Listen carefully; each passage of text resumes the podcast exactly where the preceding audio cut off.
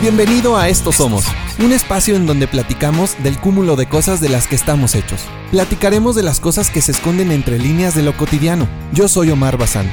No busco encontrarle explicación a nada, más bien desmenuzar momentos que nos ayuden a entender lo que la vida trata de decirnos, pero a veces nos agarra un poquito distraídos.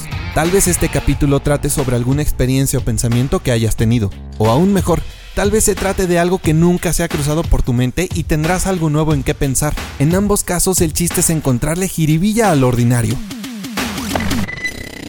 Fíjate que hace unos cuantos días participé en una dinámica que consistía en sacar un papelito de un bote y ese papelito tenía un tema.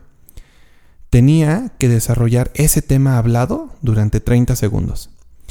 Yo sé que esa era una actividad ficticia para poner a prueba la agilidad mental, pero mi sorpresa fue la capacidad tan buena que tuvieron todos los asistentes de improvisar cosas tan sensatas y tan bien dichas.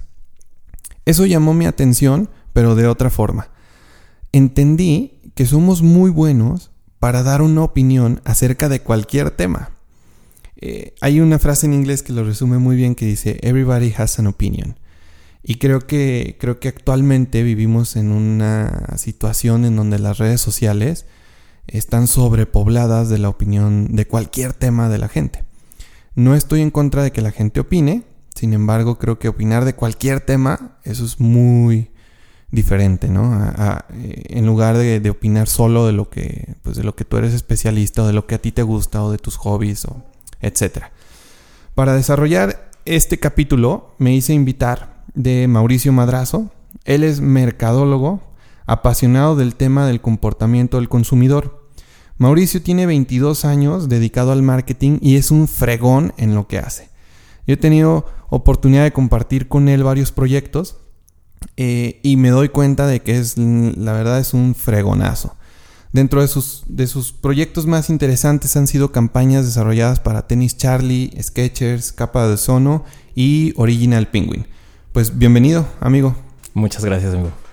Gracias. Oye, eh, me, quise, me quise hacer acompañar de ti porque creo que un mercadólogo tiene tanto que aportar sobre el ruido que hay actualmente en el mundo, ¿no? Creo que lo voy a decir, lo voy a decir medio gacho. Creo que tiene mucho que aportar en cuestión de la opinión, pero también creo que los mercadólogos son un tanto culpables de tanto ruido que hay en el mundo, ¿no? Eh, ¿Tú qué opinas de esto de el, valor actual de decir no sé? Mira, en lo particular, creo que, como bien dabas en la introducción, mm, la gente está ávida por, por, por, contestar y por opinar. Inclusive, no sé si te, te, has dado cuenta que en muchas conversaciones que tienes de uno a uno en un grupo de amigos, siempre hay alguien que está esperando que te calles para contestar. O sea, no, no está realmente abierto a la escucha, sino está esperando opinar, ¿no? Creo que a partir de eso em, se ha generado una, pues sí, una, idiosincrasia en, este, en esta cultura digital de que la gente, pues sí, se vuelven opinólogos de todo, ¿no? O sea, tienen tan a la mano al, señor Google que les da la respuesta inmediata que entonces se sienten con la, pues con la autoridad suficiente para opinar sobre cualquier tema, ¿no? Y creo que también eso eh, ha desembocado en una gran capacidad, incapacidad de reflexión. ¿no? Este, la gente opina de un tema con solo ver un encabezado de una nota en, una, en un timeline de, de una fanpage, ¿no? Entonces, y de ahí se genera ya un, una opinión, ¿no? O sea, con dos líneas ya se formó una opinión, sin siquiera ver el contexto real, buscar unas dos o tres fuentes alternativas, y creo que eso, eh, pues es, tiene bastantes aristas y riesgos, ¿no?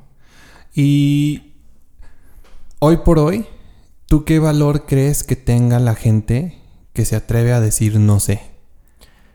Pues normalmente la gente que, tiende a hacer eso dice no sé pero te investigo. o no sé pero voy a reflexionar. O no sé pero voy a buscar, ¿no? O sea, la, salida más fácil de alguien que no pretende ser experto pues es decir, pues híjole, la verdad es que no me considero, bueno, más bien la salida más óptima sería esa, o sea, decir, yo no me considero especialista de nada, ni experto en nada, ¿no? En mi carrera existe mucho este guruismo y expertismo de que el experto en marketing digital, ¿no? O sea, yo con 22 años de experiencia en, en, el mercado, la verdad es que yo no me considero experto en nada, ¿no? O sea, todos los días están saliendo cosas nuevas y prefiero decir, no sé, o cuando si estamos pichando un proyecto nuevo, sé cuál es la ruta general, pero si hay unas cuestiones en donde tengamos que desarrollar habilidades técnicas en mí o en el equipo, pues vemos cómo resolverlo antes de decir que sí sabemos todo, ¿no? Fíjate que esa actividad que te platiqué, en la cual participé, me dejó, me dejó este gran valor porque yo siento que hace muchos años la gente que hablaba y que opinaba era la gente, era bien visto eso. O sea, si tú, si tú te quedabas callado, todo el mundo estaba callado. Entonces difícilmente contrastabas o difícilmente sobresalías. Pero siento que hoy ya es al revés. Eh, mi antiguo yo creo que sí hubiera dado una opinión acerca de cualquier tema que me salió en esa actividad. O sea, si tú me hubieras preguntado qué opinas sobre la migración de las gaviotas, aunque no lo domino y no tengo ni idea, con tal de no haberme quedado callado, yo sí hubiera respondido algo, lo que sea. Y si me preguntabas sobre el caucho en las llantas, creo que también, o sea, sin ser mi especialidad, por hablar, yo me hubiera atrevido a dar una opinión acerca de ese tema. Después de reflexionar esa actividad, hoy creo que tiene mucho más valor en mí decir no sé, ¿no? O sea, creo que la gente que dice no sé a algo sobresale, contrasta. Y eso creo que se debe mucho al ruido tan inminente que hay en redes sociales, en todos los medios de comunicación, ¿no? Eh, ¿Tú crees que hay suficiente silencio en tu vida? No, no, definitivamente no. O sea, creo que nos hemos vuelto, bueno, voy a hablar por mí, pero hablo también como de comportamientos que veo de, gente a mi alrededor. Eh, si nos hemos vuelto esclavos del, de las herramientas digitales, ¿no? ¿no? ¿no? sabemos estar con nosotros mismos. Eh, yo en el caso particular, yo busco tener espacios conmigo mismo para poder tener estos momentos y espacios de reflexión, porque hasta para hacer una planeación estratégica necesitas silencio. O sea, necesitas, aunque sean 20 minutos en la mañana, que tengas posibilidad de decir, bueno, tengo estos tres proyectos, ¿cómo los voy a resolver? Y si de entrada ya estás en el teléfono o ya estás en la computadora, la verdad es que no, no tienes como esta capacidad de respirar y decir, este silencio me ayuda a esto, ¿no? Creo que no, nos estamos permitiendo como sociedad de tener estos espacios, ¿no? ¿Y, ¿Pero a qué crees que se deba que, que actualmente tengamos tanta ausencia de silencio? Fíjate que tiene que ver un poco como lo que mencionabas anteriormente, pues en un salón de clases había un emisor del mensaje y había muchos receptores y pocos opinaban. Hoy en día todo el mundo tiene un micrófono a la mano, o sea, con, con el celular. Es más, la última vez que tuve oportunidad de ir a la playa, iba yo caminando por la playa con la idea de pues, disfrutar el mar y eh, eh, olvidarme de todo el mundo actual. Y lo que me encontré fue un montón de gente tomándose fotografías y grabándose videos, generando sus propios contenidos, ¿me explico? O sea, ni siquiera en esos espacios o en esos lugares tan padres nos permitimos tener cinco minutos para respirar aire puro, meternos, zambullirnos en el mar y, dejar que fluyamos, ¿no? Creo que es eso, tenemos tan a la mano el eh, los medios para generar mensajes que ya nos hemos vuelto autómatas en ese sentido, ¿no? Y fíjate, ahorita que dijiste en el salón de clases, creo que el proceso de comunicación ideal, desde mi punto de vista, está caminando hacia atrás. Te voy a explicar. Antes, yo me acuerdo que era muy, muy valorado cuando los alumnos levantaban la mano en un salón de clases y opinaban, ¿no? ahorita siento que ya la gente está tan acostumbrada a hablar, la gente está tan acostumbrada a opinar, que aquel alumno que no levanta la mano, pero se guarda su opinión para el momento más oportuno y el momento preciso, ese es el alumno que, que, va a sobresalir en esa clase, ¿no? O sea, ese va a ser el alumno que, que va a marcar como es la pauta de la comunicación en ese salón. Contrario a lo que a mí me tocó vivir, que era como de, no, güey, o sea, levanta la mano y habla, ¿no? Porque, porque es como una muestra de carácter, como del empuje que tienes, como del liderazgo, el hecho de que estés hable y hable y hable y hable, y que siempre seas tú el que levanta la mano primero, ¿no? Yo siento que ahorita ya se está dejando de valorar eso, como aventarte a lo borras y hablar por hablar, nomás para mostrar que tienes carácter y valor. Creo que ahorita la gente que se guarda su opinión para el momento más adecuado, esa es la gente que está haciendo como más impacto. Sí. Sí, definitivamente. Ahorita me vinieron a la mente una buena cantidad de, estos famosos influencers que están genere y genere y genere contenido y hablando de cosas desde una postura de experto realmente, ¿no? Y dices, o sea, como alguien de, de 21 años puede ser experto en lo que quieras, ¿no? O sea, me queda claro que puedes tener talentos, me queda claro que puedes estudiar, pero autoproclamarte experto en algo es un tema muy complejo, ¿no? Y creo que en, en, contraposición, contraposición, perdón, este, hay gente muy talentosa que, que, que son generadores de discursos muy poderosos, pero sí tienen esta característica, que justo cuando tienen que hablar, emiten su mensaje y son, son mensajes muy contundentes. Y no están hablando como pericos todo el tiempo, ¿no? Y ni siquiera son los primeros en hablar. Se esperan, se guardan. Y en el momento oportuno, pues ahí es en donde hablan, ¿no?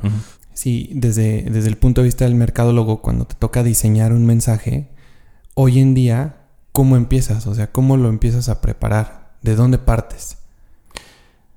Pues fíjate que cuando empezó todo este el movimiento publicitario, pues había dos competidores por categoría. Hoy tú ves, vas a un anaquel, ves cualquier cantidad de marcas y ya no solamente las que ves en el anaquel, sino las que te encuentras en internet, ¿no? De la categoría que me gustes decir, ¿no? Este, la, cantidad de, opciones que tienes para ejecutar compras y las variables que te orillan a ti como consumidor para tomar una decisión de compra pues son infinidad, infinidad. O sea que va desde la ya tradicional recomendación de boca en boca en donde te dicen encontré esto en tal marketplace y entonces y está en buena oferta y me salió re bueno.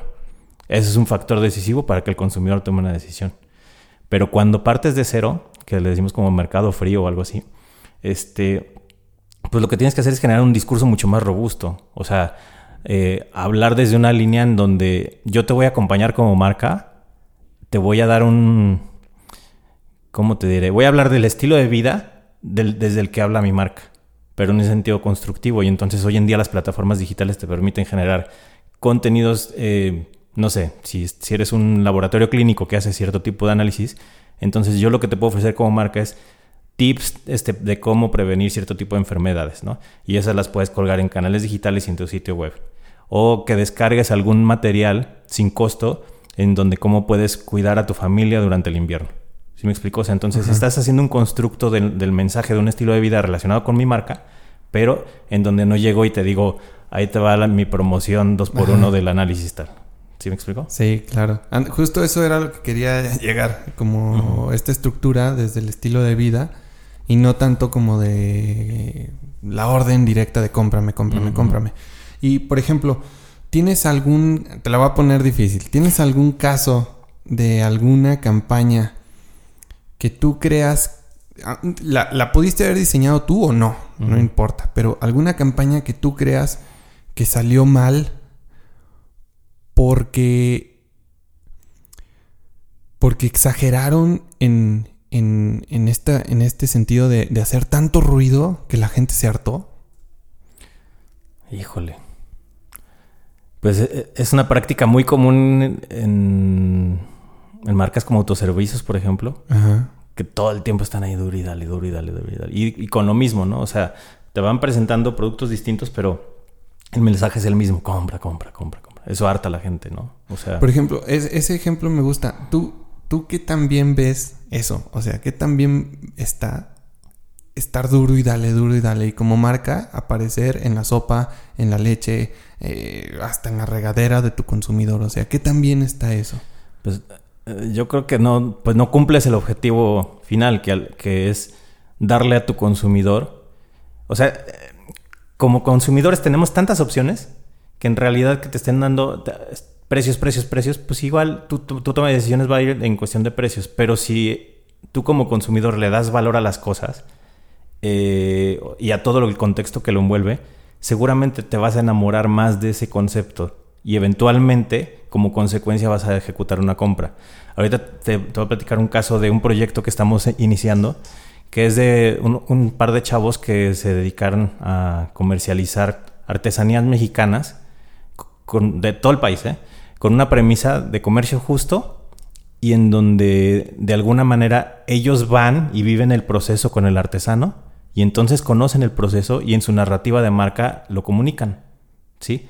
Entonces, no es producto de precio bajo, no es producto de, venta masiva y es un producto en donde al, al productor tuvo su, la ganancia que tenía que tener, ¿sí me explico? Entonces, hay una visibilidad de marca, de una construcción de marca mucho más, eh, ¿cómo te diré? Pues muy alineada a una cuestión más humana, ¿no? No tan mercantilista como tal. Y es eh, nosotros los mercadólogos nos encontramos como en esa delgada línea de qué tanto te vas a ir a la parte mercantilista o no tanto.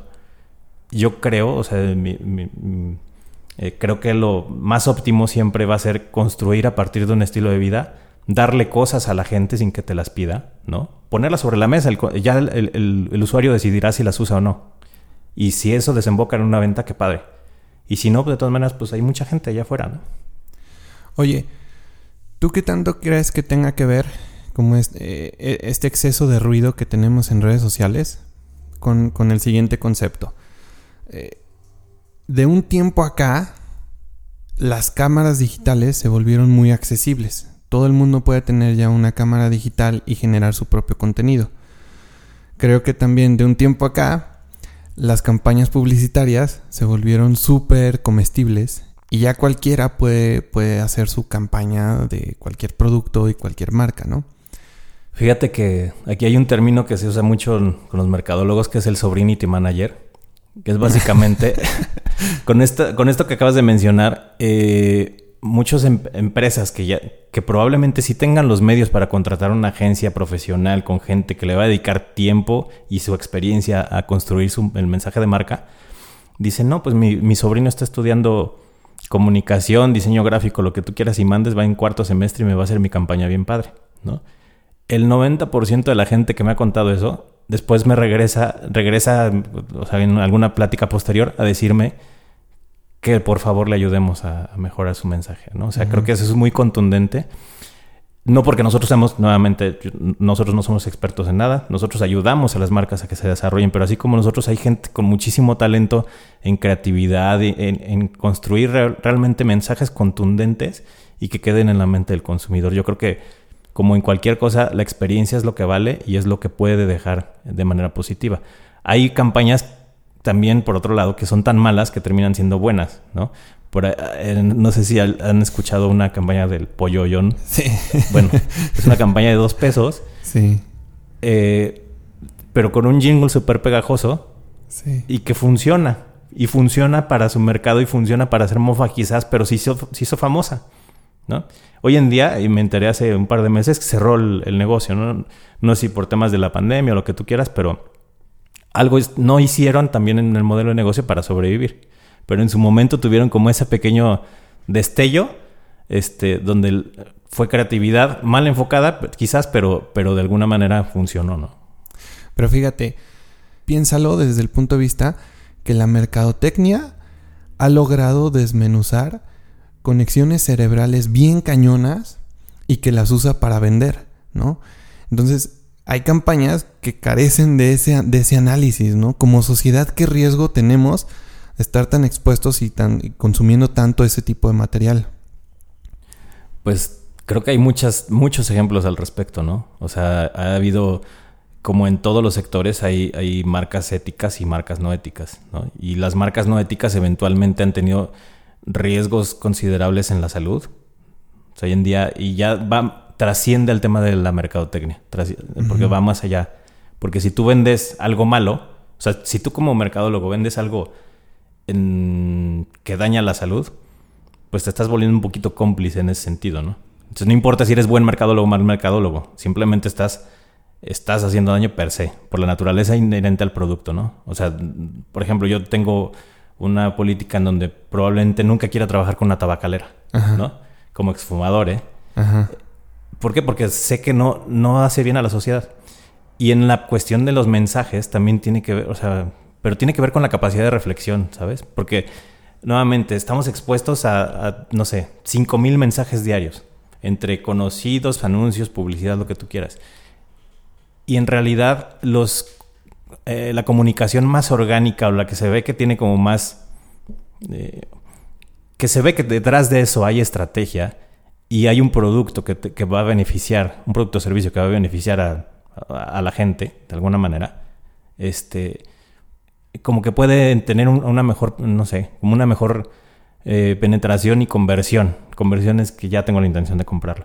Pero cuando llega así como todo este contenido basura, la verdad es que volvemos a la parte de la capacidad de reflexión, ¿no? O sea, que tanta capacidad de reflexión tenemos hoy en día, donde también hay, unos, hay factores sociales bien complejos, ¿no? O sea, desde corrección política excesiva, este, un pensamiento feminista que qué bueno que ya existe, pero por otro lado también están, está todo este movimiento de reggaetón con canciones súper misóginas. Entonces, si no tienes como esta capacidad de reflexión como sociedad, ¿eh? y eso después como, como familia, y eso después como individuo, seguramente ese contenido basura sí te va a terminar dañando, ¿no? O sea, es como estar viendo televisión basura, o sea, no te va a dejar nada bueno, ¿no? Fíjate, te la va a poner buena. Volviendo al, tema del capítulo, que es el valor de decir no sé. Eh, ¿Te acuerdas que hace poco, el 9 de marzo, se celebró una marcha eh, a favor de la violencia, en contra de la violencia de la mujer? Eh, bueno, fue, fue un momento épico en la mercadotecnia desde mi punto de vista, porque muchísimas marcas se montaron a una postura a favor, en contra, como quieras. Pero las marcas se promulgaron, o sea, tuvieron una opinión al respecto. Si el día de mañana se hiciera con tal magnitud la marcha de las mascotas, te apuesto que las marcas tendrían una opinión al respecto. Si pasado mañana se hiciera, no sé, la marcha anti lo que quieras, las marcas tendrían una opinión al respecto. Y me llamó mucho la atención, para lo del 9 de marzo, la postura de Coca-Cola. Que Coca-Cola digo, Coca-Cola y yo tenemos sentimientos encontrados porque su producto no es un producto que yo consuma con tanto agrado, eh, pero me gusta mucho lo que hace Mercado, lógicamente. Entonces, el hecho de que Coca-Cola haya guardado silencio y que haya dicho, ¿sabes qué? Pues sobre ese tema yo no sé. Para mí fue un acierto, o sea, para mí fue palomita porque dentro de todo el ruido que se generó, esa marca sobresalió solo por el hecho de estar, de estar callada. O sea, la sensatez y humildad suficiente como para decir, ¿sabes qué? Pues ese es un tema que yo no manejo, no sé, ¿no?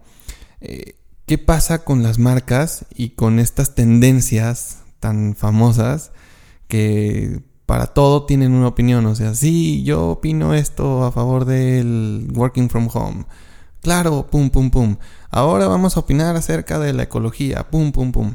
No sé, ¿tú qué piensas de eso? Creo que, pues, hoy en día se usa mucho lo del tren, ¿no? Subirse al tren o no subirse al tren.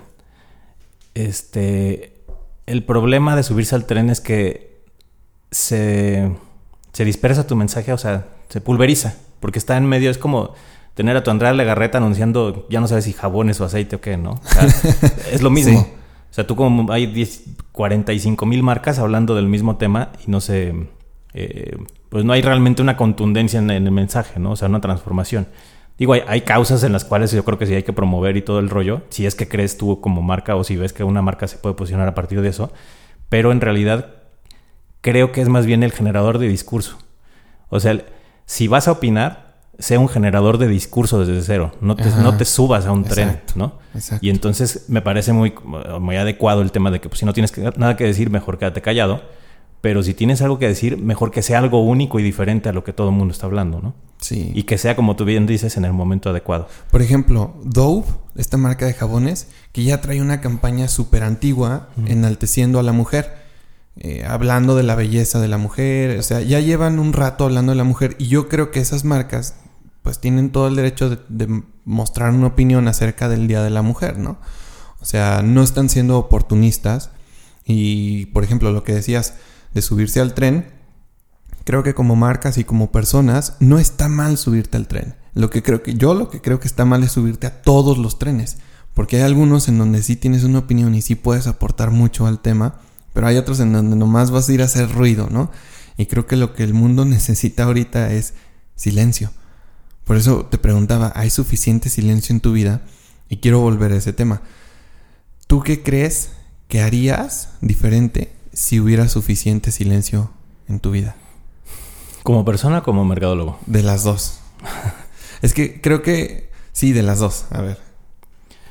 Em, ¿Qué haría diferente si hubiera suficiente silencio en mi vida? Creo que lo primero sería, tendría yo mucha más claridad en mi pensamiento y eso obviamente en acción, ¿no? O sea, tendría yo espacios, en lugar de los 20 minutos que procuro darme diariamente, pues podría ser a lo mejor un par de horas y en un par de horas puedes crear una cantidad de cosas impresionante, ¿no? Sin estar haciendo caso a, llamadas telefónicas, mensajitos, que si redes sociales, o sea, dedicarte, enfocarte en algo, eso enriquece mucho la creatividad y la generación de cosas nuevas, ¿no? O de una buena planeación o del diseño estratégico de lo que tú quieras. O sea, lo que sea que te dediques, pues. Creo que eso vendría muy bien en general a la humanidad y que se que eventualmente pudiéramos ir transformando este tipo de, de exceso de consumo de, de, contenidos, de ruido, de videos, tal, tal, tal, a tener esta capacidad de silencio. O sea, yo pienso que, que, ahorita esto se volvió una pandemia, eh, la generación de ruido. O sea, creo que así como tú, esta misma respuesta la puedo tener yo y mucha gente. ¿Qué harías si hubiera más silencio en tu vida? O sea, creo que esa es la invitación a esa reflexión. Hace poco escuchaba un podcast que se los recomiendo de un chavo que se llama Jorge Romano, que es músico, y él entrevistaba a Facundo. Su podcast se llama Romano se hizo en un día, escúchenlo. Y Jorge le, decía a Facundo, Facundo el de Canal 5 y el de que lo hagan ellas, le decía, es que, güey, a mí no me gusta ser el intenso de WhatsApp que está friegue y friegue y friegue con tal de que algo se, dé, se, dé a cabo y que algo suceda, ¿no? Y Facundo le decía, es que no tienes de otra, güey. O sea, si quieres que algo suceda, tienes que, que estar ahí, güey. O sea, sobres y casi que diario, diario estar fregando. Y me acuerdo de lo que decíamos, como las marcas, de aparecer hasta en la sopa. Pero para mí, bueno, yo, yo, yo estaba más a favor de lo que decía Jorge. O sea, no está chido actualmente estar friegue y friegue y friegue en WhatsApp, friegue friegue friegue en redes sociales. O sea, esto de generar una audiencia, tienes que publicar diario, tienes que seguir como una estrategia y tener un patrón y una planeación y etcétera, etcétera, ¿no? Yo siento que sí somos como muy responsables de este de esta sobrepoblación de contenido en todos nuestros medios de comunicación desde antes sucedía lo mismo por el correo tradicional, o sea, te llegaban cartas hasta y revistas y todo, o sea, antes era impreso y ahí van todo el mundo a abusar de los medios impresos. Siento que ahora es digital, pero no sé, la pregunta es, ¿tú crees que que los mercadólogos tengan algo que ver o que tengan poder para cambiar esta pandemia que yo la percibo así de generar tanto ruido? ¿O son, o son culpables? Fíjate que eh, yo creo que en general todos, pues, somos corresponsables todos, ¿no? Pero en particular, o el gran, riesgo que veo hoy en día, mmm, ¿cómo te diré? Como te mencionaba hace ratito, el, el tema de que se autoproclame tanta gente gurú de algo, parte de un concepto como tal mercadológico, pero pues ya hay mucha gente que se autoproclama coach de cosas y hay 25 mil coaches de lo que tú quieras. O sea, em, creo que nuevamente trasciende la mercadotecnia y creo que también el gremio como tal está dividido en dos, ¿no? O sea, el, que tiene dos años de experiencia y ya, ya dice que es experto en marketing digital. O están los que a lo mejor buscamos un poquito hacer un constructo más transformacional, no sé cómo decirlo, o sea, que, que, que, la gente tenga esta capacidad de reflexión o darle cosas, o sea, como marca, pues si tienes recursos y a lo mejor no se hacen las grandes inversiones como antes que hacías una campaña en medios outdoor, o sea, toda esa millonada, a lo mejor la transformas en cuestiones digitales que sean, que le den algo al consumidor. Y ese que tú le des algo, y eso probablemente le va a dar, le va a dar la satisfacción al consumidor de que pues no tiene la obligación de comprarte, pero pero como le diste algo sin pedir nada a cambio inicialmente, pues eventualmente puede llegar algo bueno, ¿no? Pero nuevamente, o sea, este gremio este gremio que, que se reproducen como gremlins y que, y que, y que no solamente los mercadólogos como tal, sino como que mucha gente se está adhiriendo al concepto de marketing y de influencers y de generadores de contenido, pero con cosas que en realidad no aportan demasiado a la sociedad, ¿no? Fíjate, hace ratito te decía que desde mi punto de vista la mercadotecnia ha logrado lo que muchas otras ciencias no, que es entender el comportamiento cerebral. O sea, el comportamiento de un consumidor está dictado en gran medida por su cerebro. Y yo digo que la mercadotecnia lo logró entender. O sea, de manera muy profunda. Saben qué decirte y cómo decirte para generar en ti ciertos patrones y que no me vas a comprar a la primera, pero dentro de mes y medio tú vas a estar consumiendo mis productos. Así, o sea, tan predecible como absurdo. ¿Tú crees?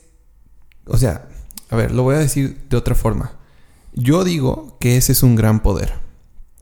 O sea, eso que tiene la mercadotecnia en sus manos es un gran poder. Eh, ¿Tú crees que la mercadotecnia debería servir o sirve solo para vender? No. Mira, te voy a poner un, ejemplo ahorita que hablabas un poco de, qué tan... Eh, qué tanto expertise se ha generado alrededor de, las, de los diferentes tipos de cerebro y toda esta cuestión de neuromarketing.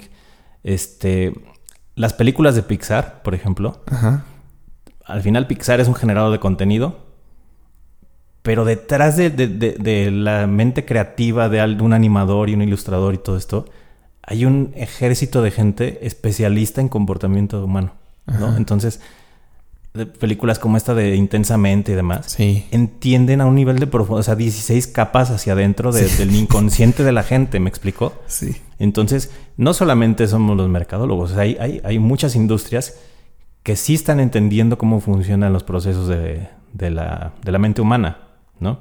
Entonces, pues sí, es, es mucho poder. Y depende cómo uses ese poder, o sea, lo usas para construir o no, ¿no? en la política también hay mucha gente muy experta en estos temas, ¿eh? y, ya estás hablando de, de, maniobrar con masas, o sea, y con cientos de miles de personas, ¿no? Es muy riesgoso, por un lado, pero por el otro lado puede construir mucho. O sea, imagínate que tú puedes eh, construir o desarrollar proyectos de salud, proyectos científicos, proyectos educativos, así como proyectos de consumo, ¿no? O sea, como te mencionaba este caso de, las artesanías, o sea, al final es mantener una economía eh, en movimiento sin que necesariamente tengas que recaer siempre en el, en el aspecto vende, vende, vende, vende. A ver, te, te voy a hacer un asalto mental. ¿Va? Me lo puedes responder incluso si tienes un ejemplo y mencionas marcas, está chido. ¿Cuál es la diferencia entre influenciar y manipular. Porque creo que para ambas necesitas un conocimiento de, neuromarketing muy profundo. Y creo que hay marcas que influencian y hay marcas que manipulan. Pero tú explícame cuál es la diferencia. Pues yo creo que desde la intención, el término manipulación tiene una connotación más negativa que positiva, ¿no? Y probablemente el influenciar puedes influenciar de manera positiva o de manera negativa. Entonces yo me iría más cualquier persona, o cualquier marca que traiga un discurso de manipulación. Fíjate que, por ejemplo, y, esto también dicho con mucho respeto, pero es real, muchos medios de comunicación manipulan a la gente a través del miedo, ¿no? Y pueden influenciar o no también los mismos medios de comunicación. Y hay marcas que pueden influenciar de manera positiva o de manera negativa. O sea, tú puedes influenciar a la gente a que te consuma tres paquetes de hamburguesas con papas y refresco grandes pero pues eso eventualmente eh, por un día de antojo está bien. Pero si haces de eso masas consumiendo en hábitos las hamburguesas con papas y refresco grandes, esa influencia se convierte en una en comportamientos negativos. ¿Sí me explico? Sí. Entonces más creo que va un poquito como, por ahí. Oye, y tú, a ver, platícame algún ejemplo de alguna campaña tuya que, que, haya fracasado y luego me platicas por qué. Ay, Dios mío. No, pues es que creo que mi carrera... ¿Ha sido tan exitosa? No, no, no, no, al contrario. O sea, justamente, o sea, Creo que eh, afortunadamente en mi trayectoria que tuve oportunidad de, colaborar en empresas eh, de buen tamaño, de pronto los errores sí costaban, pero no eran como tan así abismalmente brutales, ¿no? O sea, tú puedes decir, digo, no sé, a lo mejor la primera vez que lancé una campaña digital en donde todavía México no estaba tan habituado al comportamiento digital, y pues con muy poca respuesta, con poco que en aquel entonces lo que se buscaba eran seguidores, ¿no? Vamos a buscar seguidores de la marca. Es, en los primeros intentos de, marketing digital, pues por supuesto que hubo muchos tropiezos, ¿no? Mucho aprendizaje, por supuesto. Y hoy en día ya, ya con toda la evolución que hemos tenido en ese sentido, estoy hablando de hace más de 10 años, pues ya entiendes que pues es otra cosa, ¿no? Y aparte, pues el consumo y la sociedad se ha vuelto muy digital, ¿no? Entonces ya es otra cosa. Pero pues sí, fracasos sí hemos tenido pues bastantes, así como aciertos, ¿no? A ver, ahorita que dijiste que querían seguidores, quiero que tú me saques de. me, aclares una duda, porque yo digo que también en la mercadotecnia existe la palabra elegancia. Y no hablo de promocionar artículos elegantes como perfumes y relojes, sino de que las campañas sean elegantes, ¿no? A ver, ¿por qué me ponen un post en Facebook que a fuerza quiere llevarme a otro sitio. o sea, ¿por qué tengo yo que dar clic en algo que me va a llevar a otro algo? ¿Por qué hacen eso? Pues mira, es que el, o sea, una campaña te puede dar una información, o sea, te puede mostrar un video, por ejemplo. Y en ese video, si tú le das clic, te puede desplegar un catálogo ahí mismo. O te puede mandar a, una tienda. O te puede mandar a que mandes un mensaje. O sea, em, un poquito el objetivo de las campañas digitales sí es lograr que el usuario ejecute alguna acción. La acción más básica será que vea tu contenido y la interacción más básica es que le dé me gusta, ¿no? Pero de ahí pues hay un montón de cosas que puedes lograr. Obviamente, y también como consumidor, tú siempre tendrás la opción de decir, ah, pues yo no quiero que ya me aparezcan estas cosas, ¿no? Porque ya me cayó gorda marca ABC y ya no te aparecen, ¿no? Pero, pero en general sí se busca como ejecutar algo. En muchos de los casos, y me ha pasado también muchísimo, por ejemplo, yo vendo vasos y este, te muestro mi vaso precioso y todo este rollo, y ya logré llamar tu atención, le diste clic y lo que ves es un catálogo completo de envases y otras cosas, pero pues si, yo como usuario quería este vaso, ¿por qué no me mandaste a ver el vaso y ya comprar mi ejecutar mi compra y ya nos vemos, ¿no? ¿Sí me explico? Por ejemplo, muchos errores que hay. Una página de deportes eh, que yo seguía y que dejé de seguir precisamente por ese tipo de conductas que para mí son cero elegantes. Ah. Te decía, eh, nuevo escándalo de Rafa Márquez en el encabezado de la nota. Da clic aquí. y te redireccionaban a su sitio web. Y yo decía, qué hueva, o sea, ¿por qué no me pones aquí ya cuál fue el escándalo de Rafa Márquez? O sea, se me hace medio sucio generar en ti como esta inquietud, esta curiosidad y que eso te redireccione a su sitio web. Y ya, o sea, ahí viene la nota y mucha más publicidad.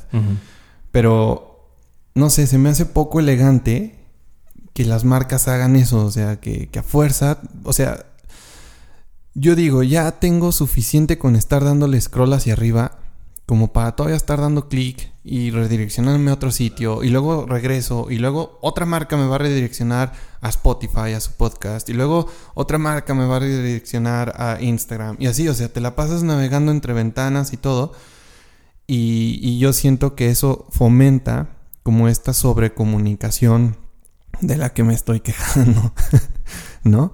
Entonces, eh, bueno, o sea, quería como entender, o sea, por qué hacen eso, pero es, o sea, ¿en, qué les beneficia que tú vayas a su sitio web? O sea, como que eso les da estadísticas y números como para decir, ah, mira, tenemos tantas visitas en el sitio web. O sea, a final de cuentas también lo puedes medir en redes sociales, ¿no? Sí, sí, sí, sí. En todo, todo genera datos, ¿eh? Fíjate que volvemos al punto en donde Mm, tú tienes la posibilidad como usuario de decir qué tan limpio quieres tener como tu, tu, navegación o tu experiencia dentro de las herramientas digitales o no. Y está bien fácil, ¿eh? O sea, como todo esto funciona con algoritmos, Ajá. si tú empiezas a interactuar con publicidad, el algoritmo te va a dar publicidad. Ah. Si no interactúas con publicidad y le pones como esta opción de ya no quiero ver anuncios, ya no quiero ver anuncios, en algún momento tu timeline va a ser más limpio. Como marca, creo que sí también hay, hay muchas maneras de hacer acercamientos con los usuarios. O sea, sí creo, o sea, coincido contigo en que no puede ser tan invasivo ni todo el tiempo, ¿no? O sea, Exacto, o sea, todas las notas de esta página eran iguales. sí. Se llama medio tiempo. o sea, yo los dejé de seguir hace mucho, precisamente porque estos eran un pecaban de amarillistas todo el tiempo Sí, sí, y, sí. y nada más querían como esta eh, curiosidad excesiva para redireccionarte a otros lados y, y ay, no, a la goma. Sí, pues parte mucho como del el gossip content, ¿no? Ajá. O sea, eh, están inspirados como por ese tipo de cosas. Oye, ¿tú qué piensas de los líderes de opinión? Mm, ¿Qué tipo de líderes? Pues mira, no sé, no, no quisiera yo ponerles etiquetas ni nombres, pero en general el que, el que se te venga primero a la mente a ti, que pueda ser bueno o malo, pero pues la quiero dejar abierta. O sea, para ti, ¿qué, qué opinión tienen los líderes de opinión actuales? Híjole. Es que eh, también es muy riesgoso el término. O sea, hay gente considerada como líder de opinión porque tiene un millón de followers, pero, en- pero da tips de cómo hacer ejercicio. Eh, O sea, una persona con tendencias a la vigorexia que da tips de, de nunca te rindas y haz ejercicio todo el santo día y aliméntate Ajá. con dos lechugas, ¿no? Creo que eh, eh, el problema es que y parte un poquito como del- de, la cultura pop de cuando, no sé, tipo Paris Hilton y las Kardashian de pronto se volvieron famosas sin tener un trasfondo. Ajá. Y se volvieron líderes de opinión y súper poderosas en los medios. ¿Sí me explico? O sea, hemos edificado e idolatrado figuras huecas que no tienen nada que aportar a la sociedad. Eso para mí, desde mi punto de vista, Mauricio, no es un líder de opinión, sin embargo, tiene una, una influencia negativa, a, propósito de lo que hablamos hace ratito, en la sociedad. Un buen líder de opinión es alguien que tiene, que se da estos espacios de silencio, que tiene una trayectoria, que tiene experiencia, que tiene eh, credibilidad en lo que haga, o sea, en el sector en el que se encuentre. Para mí ese es un líder de opinión, ¿no?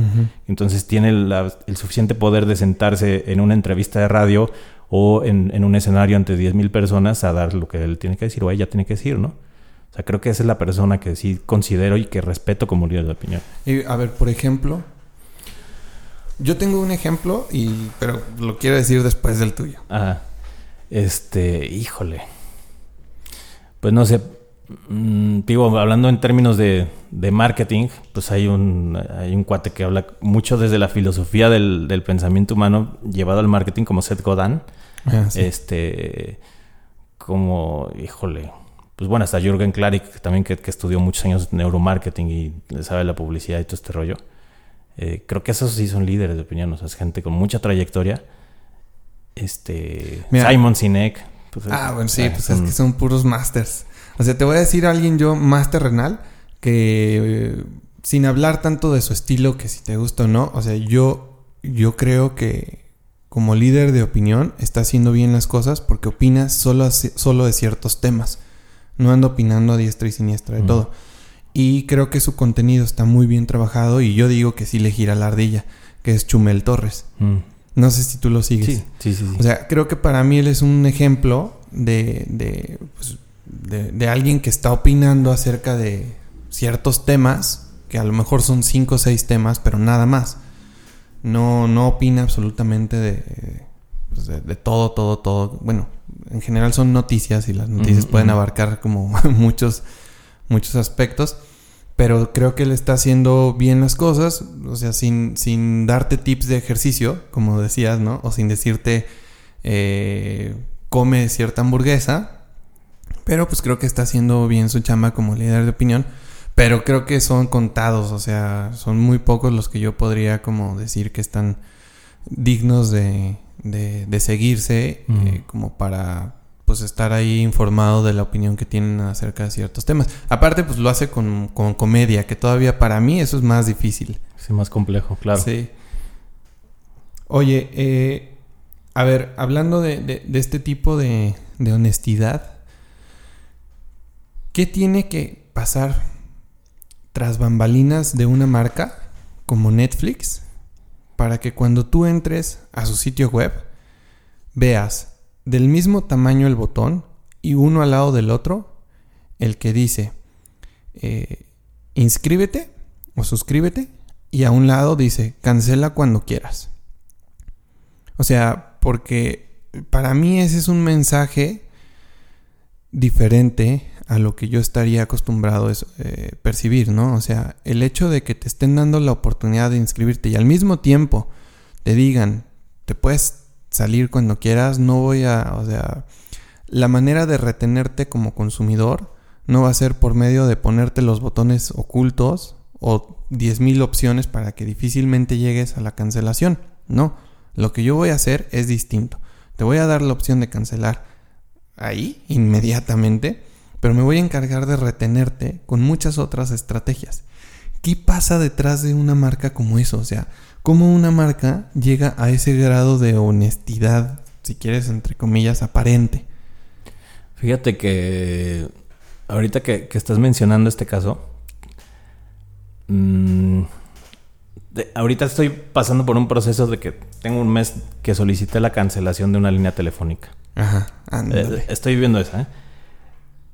No sabes qué vía crucis. Llevo tres folios de cancelación. Sí. No sé, en tres llamadas me ha aventado más de dos horas. Eh, tweets, un montón de cosas. Y la marca no me termina de resolver.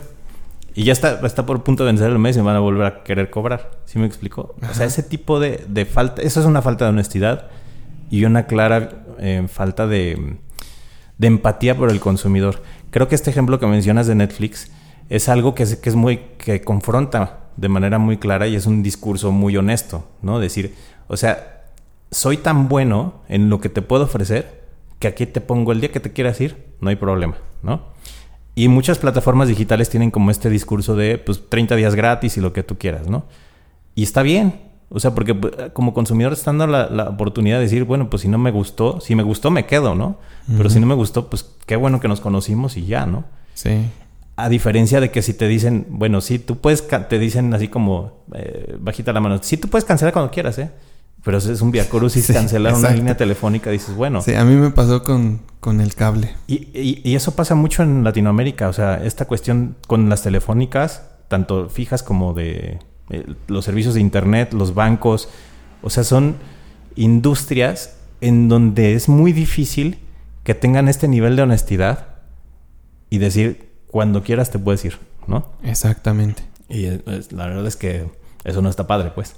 Fíjate que yo he estado siguiendo, todavía no me vuelvo sus clientes, pero los he estado siguiendo ahorita que dijiste bancos y creo que Banregio mm. está haciendo cosas muy diferentes, ¿eh? O sea, de, hecho no sé si has visto sus sucursales.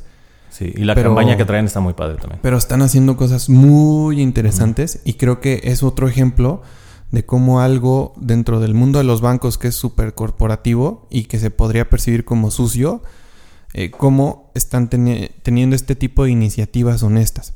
Al punto que quiero llegar es que creo que sí tenemos también, así como podemos limpiar nuestro timeline en Facebook, creo que como consumidores sí tenemos el poder de marcar una tendencia hacia qué tipo de marcas queremos, ¿no? Si quieres este tipo de marcas en donde te, te, hicieron una llamada, a mí me pasó, y sin querer, o sea, de verdad no me di cuenta en qué momento contraté un seguro para mi casa, por medio de... y con cargo a mi recibo telefónico. Y para cancelarlo, uff, el via crucis que tú me cuentas, ¿no? O sea, eso yo digo que la gente se acuerda. O sea, la gente se acuerda tanto de lo bueno como de lo malo. Por supuesto. Entonces, yo creo. A ver, a ver, otro, otro, otro dilema. Yo digo que algún día la gente no va a perdonar que interrumpan sus reproducciones con anuncios. Yo digo que ese día no está tan lejos. O sea, ahorita no nos queda de otra. Pero va a llegar un día en el que vas a poder elegir y a ver, sí sé que puedes pagar. O sea, puedes pagar YouTube Premium, y ya no tener anuncios, ¿no? Pero creo que la estrategia es súper sucia. O sea, antes de, eso, te voy a hacer unas cochinadas y te voy a, parar tu reproducción en medio. Y no solo una vez, quizás tres veces. Yo digo que esa no es la estrategia de comunicación. Bueno, sí es la estrategia de comunicación para esa marca. Desde mi punto de vista, yo como director quizás no lo hubiera hecho así, ¿no? Porque creo que no es la forma orgánica de retener o de generar una compra. No sé tú qué piensas. Eso en particular es súper invasivo.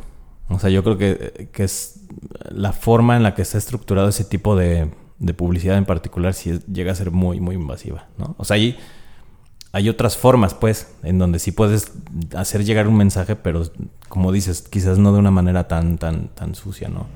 Y obviamente, pues se van sobre los contenidos que tienen más reproducciones, les meten más publicidad. Ahorita que mencionas a Chumel, pues cuando menos te, avientas tres o cuatro anuncios, cuando menos en una, cuando ves un capítulo de eso, ¿no? Sí. Entonces, este, creo que sí es un, pues es un tema completamente de ética. Creo que la pandemia en particular está cambiando y, a una velocidad impresionante todo. O sea, hoy, hoy en día las marcas, todas las marcas que habían postergado toda esta cuestión del e-commerce y demás, hoy en día están con un sentido de urgencia para implementar. Y aparte el diferenciador no es solamente ya tengo mi tienda en línea, sino todo el modelo que tengo que tener detrás de ello para darle un buen servicio al cliente, para poder hacerle, o sea, si voy a, no puedo competir contra un Amazon que te entrega el otro día, pero sí puedo competir con algo de comercio justo, con algo que te llegue a lo mejor en una semana y que te llegue en buenas condiciones y que cuando te llegue te llegue una notita de agradecimiento por haber impulsado la economía local, qué sé yo, o sea, hay muchas maneras en donde tú puedes digitalizar tu modelo. Y la pandemia hoy en día está haciendo esta reflexión en friega a las empresas, ¿no? O sea, tanto a nivel local, que son, por ejemplo, los restauranteros que de pronto tuvieron que implementar rapidísimo esta entrega a domicilio y, hasta con instructivo, ¿no? O sea, hasta que de pronto si pues, les convenía mejor entregar la comida fría para que llegue a tu casa y tú la puedas calentar y te mandan un video. O sea, hay muchas formas de edificar en ese sentido. Y este, y bueno, pues ya. Oye, uniendo, uniendo lo de Netflix, no sé si tú has escuchado, pero las marcas se mueren por estar en Netflix. Mm. Y creo que algunas lo están haciendo de la manera correcta. Te voy a dar el ejemplo y los conoces muy bien. Charlie.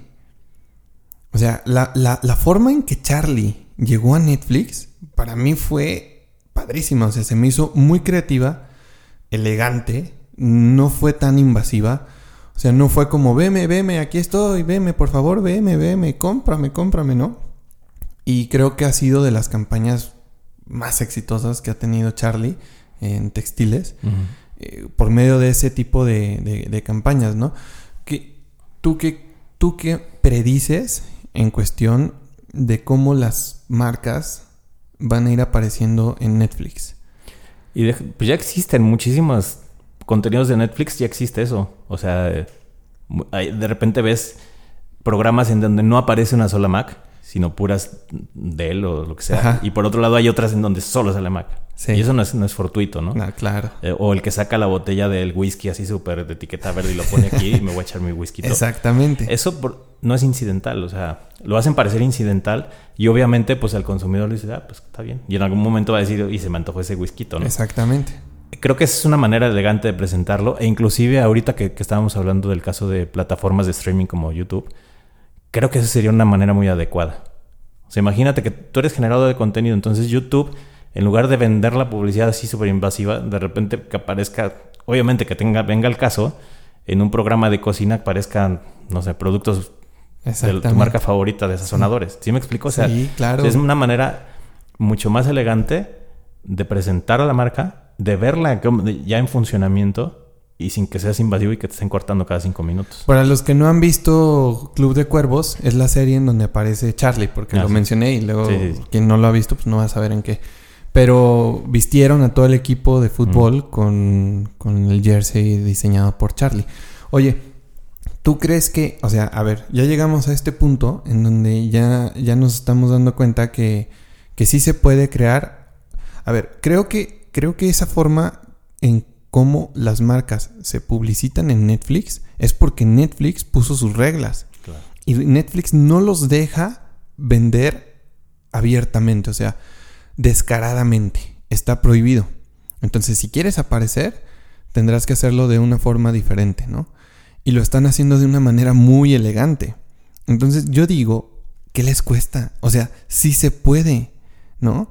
¿Qué les cuesta? Y claro, pues son algunas marcas las que han, las que han comprado esa idea, las que han comulgado con esa forma de vender. Y desde mi punto de vista, y ahí es en donde quiero que entres tú a corregirme, yo digo que esa es una tendencia. O sea, que esto va a ser el nuevo tipo de consumidores que las marcas van a querer tener. No sé cuánto tiempo pase para que todas se den cuenta de eso, pero al menos yo sí me he vuelto súper elitista en cuanto a si, si una marca llega a la puerta de mi casa a querer venderme, aunque me guste su producto, ya no le compro. O sea, ella y yo, filosóficamente hablando, ya no comulgamos, ¿no? Entonces yo ya no me voy a sentir a gusto comprando esa hamburguesa o vistiendo con esa playera o poniéndome sus calzones, no sé. Pero, no sé, estoy en lo correcto en pensar así de que es una tendencia que... Pues bueno, en particular el eso eso que ves ahí en Netflix, eso se llama product placement. Eso tiene muchísimos años, quizás toda la vida casi de la publicidad. Simplemente creo que hay una manera muy actual o muy vigente con tanta generación de contenido que hay, con tantas plataformas que hay, con tantas cosas en donde los consumidores estamos ahí viendo el rollo digital, siempre habrá una manera más, más, como dices, más elegante de hacerlo, ¿no? O sea, creo que sí, eh, o sea, imagínate también nuevamente el tema de Latinoamérica. En Latinoamérica apenas están digitalizando las plataformas de los, de los eh, comerciantes actuales. imagínate todavía que lleguen a dar el paso para comunicar de una manera elegante y por lo tanto efectiva, ¿no? Para no tener estos abandonos, pues todavía nos queda un cachito, ¿no? Pero sí creo que ese es una muy, un buen camino, pues. Por ejemplo, a mí, me gusta mucho esta metáfora y está, está bien picante. Pero yo con mi equipo platico mucho sobre lo pornográfico y lo erótico. Porque yo les digo, lo pornográfico exhibe y lo erótico sugiere. Entonces yo también digo que hay marcas pornográficas que exhiben y a diestra y siniestra y hay marcas eróticas. Entonces bueno, es como para redondear ese tema de la, de la elegancia dentro de la mercadotecnia. Eh, ¿Tú crees que, eh, bueno, mencionabas que la pandemia ha dejado como, ha marcado una pauta distinta en lo que se está haciendo en cuestión de marketing? ¿Tú qué crees que venga? Eh, ¿Cómo se van a empezar a diseñar los mensajes a partir de hoy en día? ¿En qué sentido? ¿cómo, ¿Cómo se le va a empezar a hablar al consumidor? Ok. Fíjate que mm, yo creo que hay dos mensajes en esta pandemia. El miedo y la empatía. Eh, ah, y, está el, chido. y el miedo, pues ya ha trascendido a los medios y desde antes de la pandemia, ¿no? Siempre miedo, siempre las guerras, siempre la crisis, siempre todo este discurso. Pero hoy en día creo que hay una parte muy humana y es real en donde como sociedad una parte de la sociedad, no digo que todos, pero una parte de la sociedad sí está muy preocupada por ayudar a la economía local, a impulsar a comercio local, a ayudar a, las, a, estos, a estas empresas que pequeñas, ¿no? Entonces, a lo mejor en lugar de siempre estar haciendo el súper en donde siempre lo hacía, pues a lo mejor sí hago mi pedido a la, a la frutería de la esquina, ¿no? Para apoyar como en ese sentido. ¿Por qué? Porque probablemente en casa yo también esté con una situación compleja y alguien más me puede estar ayudando creo que hay una parte ahí que se, o sea, como una red eh, social que, se está generando. Y creo que eso también puede ayudar mucho tanto a impulsar a marcas tanto chiquitas como grandes, ¿eh? Pero bajo esa premisa, pues. Ya. Por ejemplo, tú, eh, ¿cómo, ¿cómo, distingo cuando una marca eso es, lo está haciendo honestamente? O sea, por ejemplo, yo vi que en esta pandemia hubo cerveceras que empezaron a embotellar agua en lugar de cerveza y empezaron a producir gel antibacterial con el alcohol que ya tenían producido y lo empezaron a repartir en comunidades. O sea, a mí eso se me hizo muy chido y no sé, o sea, ¿cómo distingo si eso, si lo están haciendo por realmente ayudar o si lo están haciendo, bueno, yo creo que lo siguen haciendo por vender, pero pues, no sé, simplemente es una, una forma de vender muy distinta, ¿no? Claro. Pues yo creo que independientemente de la intención, porque obviamente las empresas que son muy grandes, obviamente tienen departamentos de relaciones públicas en donde siempre están buscando cómo generar una parte de, buena voluntad y toda esta cuestión. Y hay empresas que son socialmente responsables, inclusive, o sea, que se certifican en ese sentido porque creen en un bienestar social. Pero en ese sentido, cualquiera de las dos, mientras estén aportando algo a la sociedad de manera positiva, ¿no? O sea, como este caso que mencionas, pues yo creo que está bien. O sea, la consecuencia es positiva. Exactamente. ¿Sí me explico? Entonces no importa si la premisa fue lo voy a hacer por mi departamento de relaciones públicas o porque soy socialmente responsable. Por ejemplo, no, si lo están haciendo por subirse al tren o si lo están haciendo realmente honesto, ¿no? Creo que, pues, a final de cuentas. Pero, perdón que te interrumpa, creo que ahí el primero que lo hizo fue el primero que se posicionó. Sí. Es, es lo que te digo. O sea, está la circunstancia entonces el primero que lo hizo, y, ya sé de quién estás hablando, fue el que se ubicó. Y lo ubicó perfecto, se posicionó perfecto. Y ya después muchas otras empresas empezaron a hacer o tratar de hacer algo similar, pero ya no te acuerdas de ellas. Exactamente. Y creo que, bueno, al menos yo no vi tantos anuncios de, de, esa acción. O sea, sí hubo, sí hubo una evidencia de que se repartieron geles y agua pero no fue la super campaña de los 10 millones de dólares eh, para que todo el mundo se dé cuenta que hice esto. Sí, es un tema más orgánico. Exactamente. Como hay un tema de buena voluntad en la consecuencia, lo pones en ciertas, o sea, en, ciertos espacios y entonces la, la, misma gente se encarga de dispersar el mensaje. No necesitas hacer inversión. Sí, exacto. ¿No? sé, como que para mí eso sí fue muy empático. O sea, hace poco me decían, ya no consumas esa cerveza porque todas las ganancias se van a Bélgica. Mm. Que porque se compró y que no sé qué. Y digo, pero, o sea, no importa. O sea, creo que sí, las ganancias se van a Bélgica. Pero a final de cuentas tiene un impacto. Eh, no sé si positivo, pues, pero tiene un impacto que desde mi punto de vista favorece a mi país y además me gusta. Claro. O sea, no, no, no más voy a cambiar porque, porque la hora pertenece al extranjero. Antes de, llegar a las últimas, bueno, más bien, ya llegamos a las últimas dos preguntas. Me gustaría, a manera personal, eh, siempre he tenido ganas de preguntarle esto a un mercadólogo. ¿Cómo? A ver, creo que los mercadólogos tienen que ser de plastilina porque se tienen que amoldar al molde, valga la redundancia, de cada marca. ¿Cómo influye tu vida personal en esa forma o en esa capacidad de amoldarte a lo que te está pidiendo Original Penguin y a lo que te está pidiendo Sketchers, que es completamente diferente, ¿no? O sea, ¿cómo tu vida personal influye en eso? Hay dos cosas. La primera, sí tienes que comulgar con el proyecto. Independientemente que sí coincido contigo que debes, ser, debes de tener como esta capacidad, esta plasticidad mental y estratégica, eh, debes de entrada sí creer en la, marca, ¿no? O sea, por ejemplo, lo que me mencionabas al principio del tabaco. Ajá. Que ese es un caso en el que a lo mejor tú no creerías. O sea, por más maleable que yo quiera hacerme, híjole, yo o sea, prefiero decir, hay moldes, hay moldes donde no entra. Exactamente.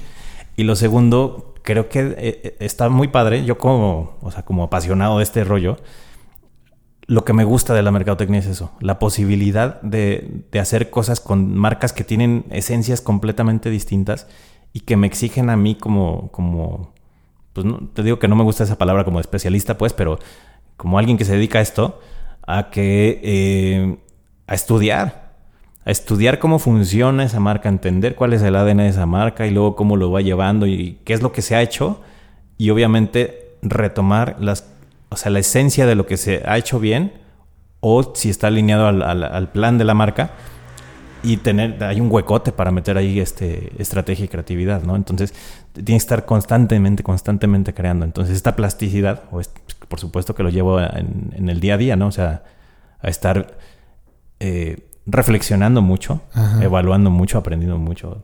O sea, estar como investigando, tener como esta curiosidad en todo, ¿no? Y quizás también eh, mantener un nivel de capacidad de asombro, a pesar de que pues ya tenga yo mucho tiempo dedicándome a esto, pues, pero de pronto que encuentras un hilito que dices, oye, es que esto está bien padre. o sea, por acá se puede explotar, ¿sí me explico? Mira, yo no conozco muchos mercadólogos y tú me podrás ampliar el panorama, pero te conozco a ti y creo que te percibo como... En el capítulo anterior platicaba con un compositor de música Y yo le decía que, o sea, en su, en su arte está inherente lo que él piensa y siente. Y creo que contigo, o sea, podría decir que los mercadólogos también, o sea, porque justo de esa creatividad excesiva de la que me estás hablando, creo que depende como del, de lo que sientes, ¿no? del momento en el que estás viviendo. Y los mercadólogos creo que es como esta, aplica la frase de The show must go on. Entonces, hay veces que te está llevando la fregada internamente, pero tienes que crear. O sea, ¿cómo, cómo, cómo completas ese proceso? cuando no estás en punto. O sea, cuando óptimamente y personalmente, cuando personalmente no estás óptimo para, para, para crear. O sea, ¿cómo lo hacen los mercadólogos o en tu caso? Híjole, pues.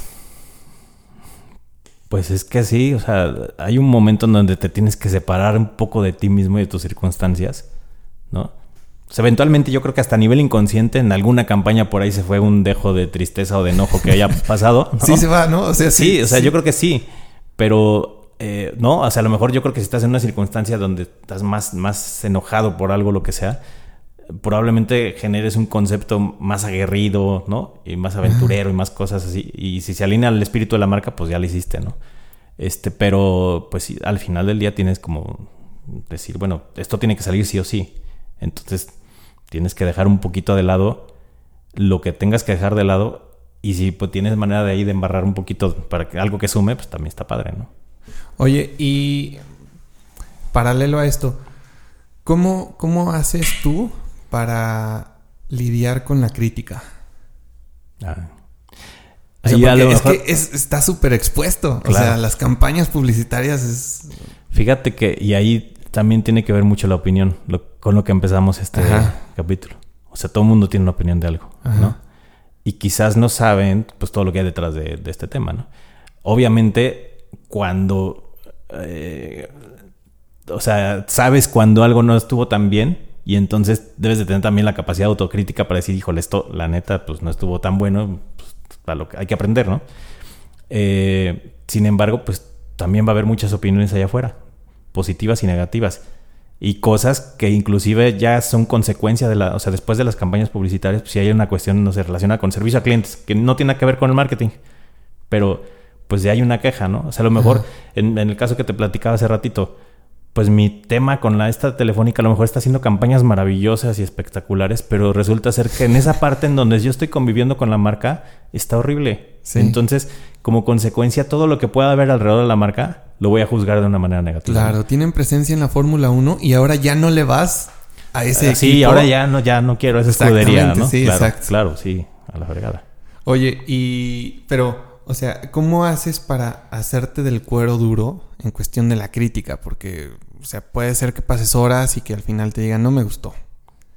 ¿Qué haces?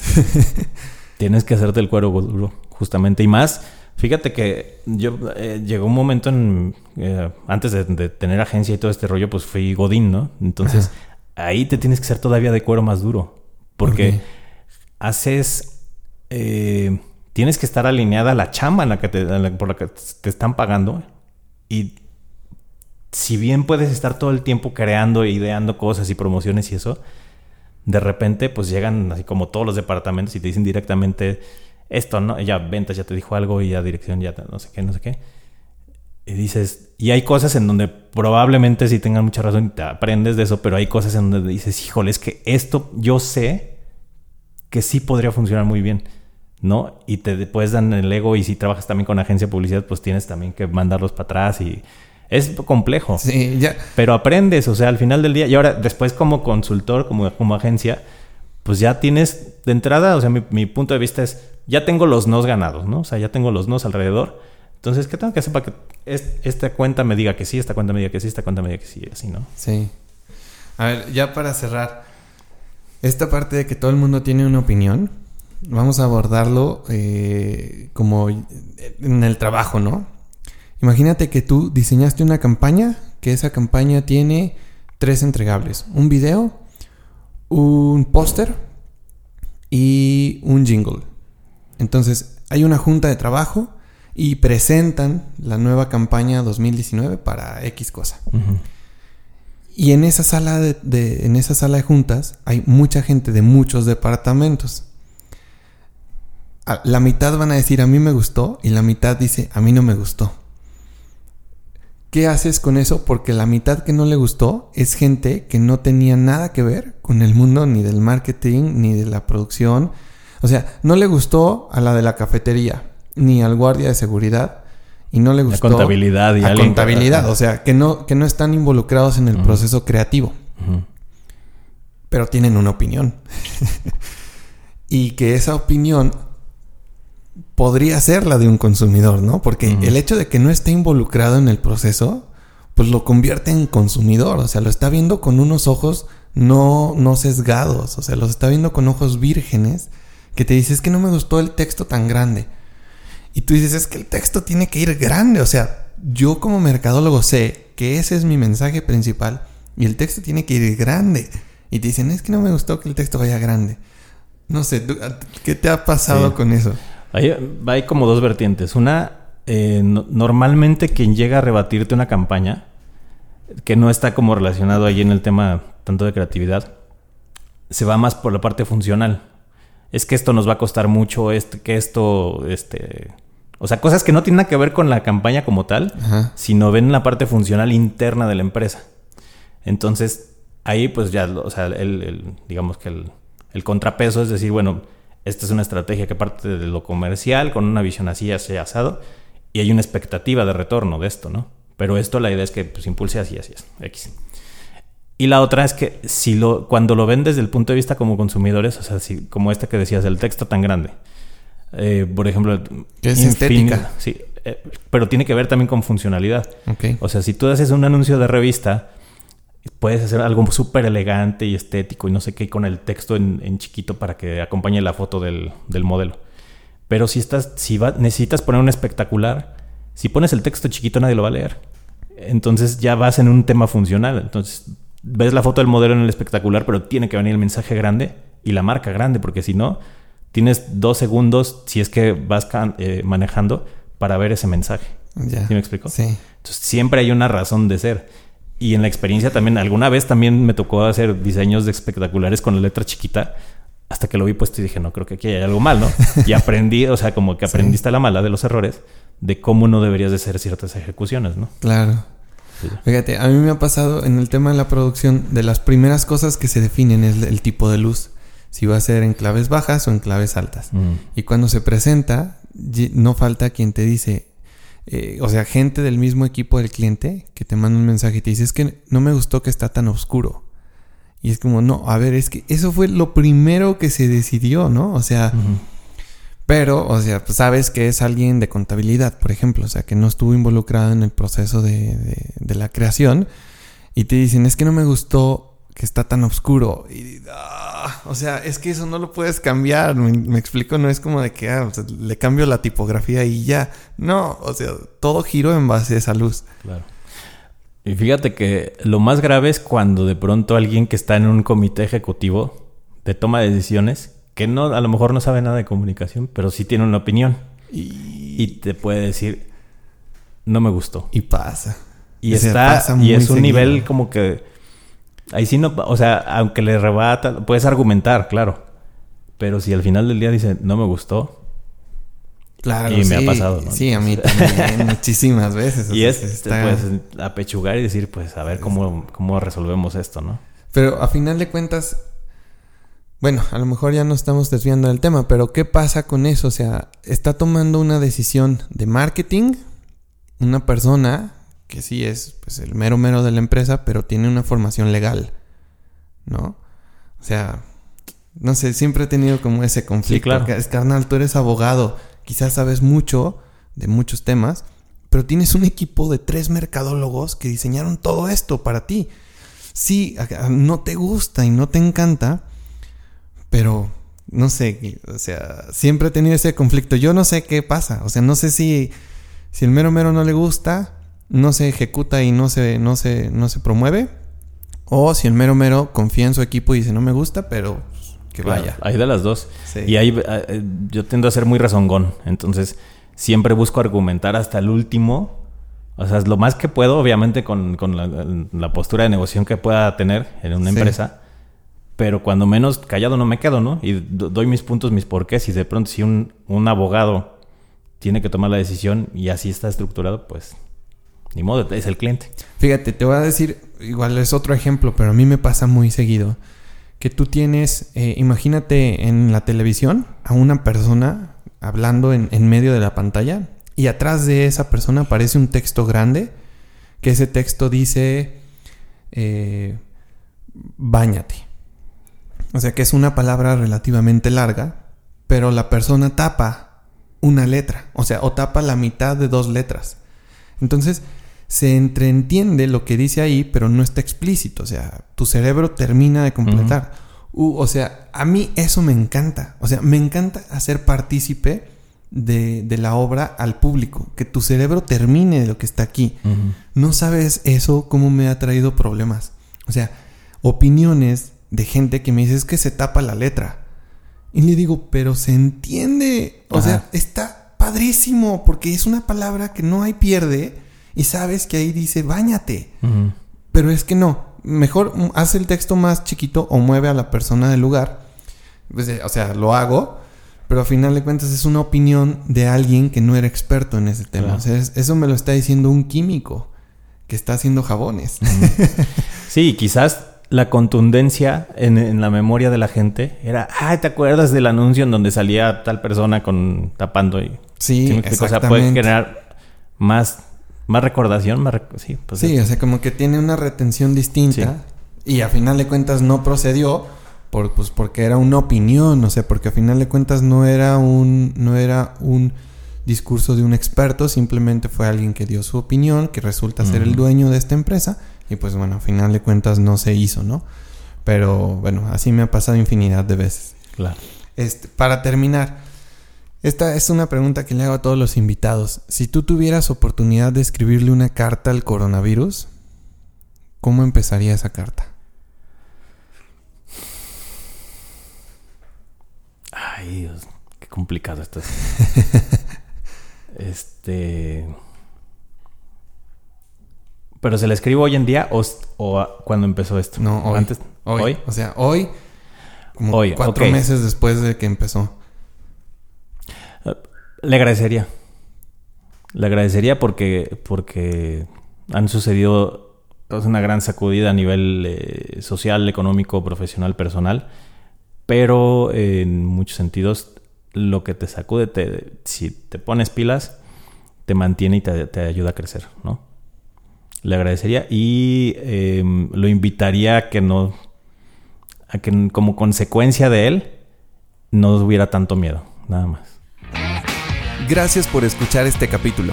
Recuerda visitar nuestras redes sociales Facebook e Instagram, así como nuestro canal de YouTube. Búscanos como Estos Somos Podcast. Puedes dejarnos algún comentario sobre alguna idea que te haya gustado o que no te haya gustado, así como sugerencias de invitados que te gustaría escuchar.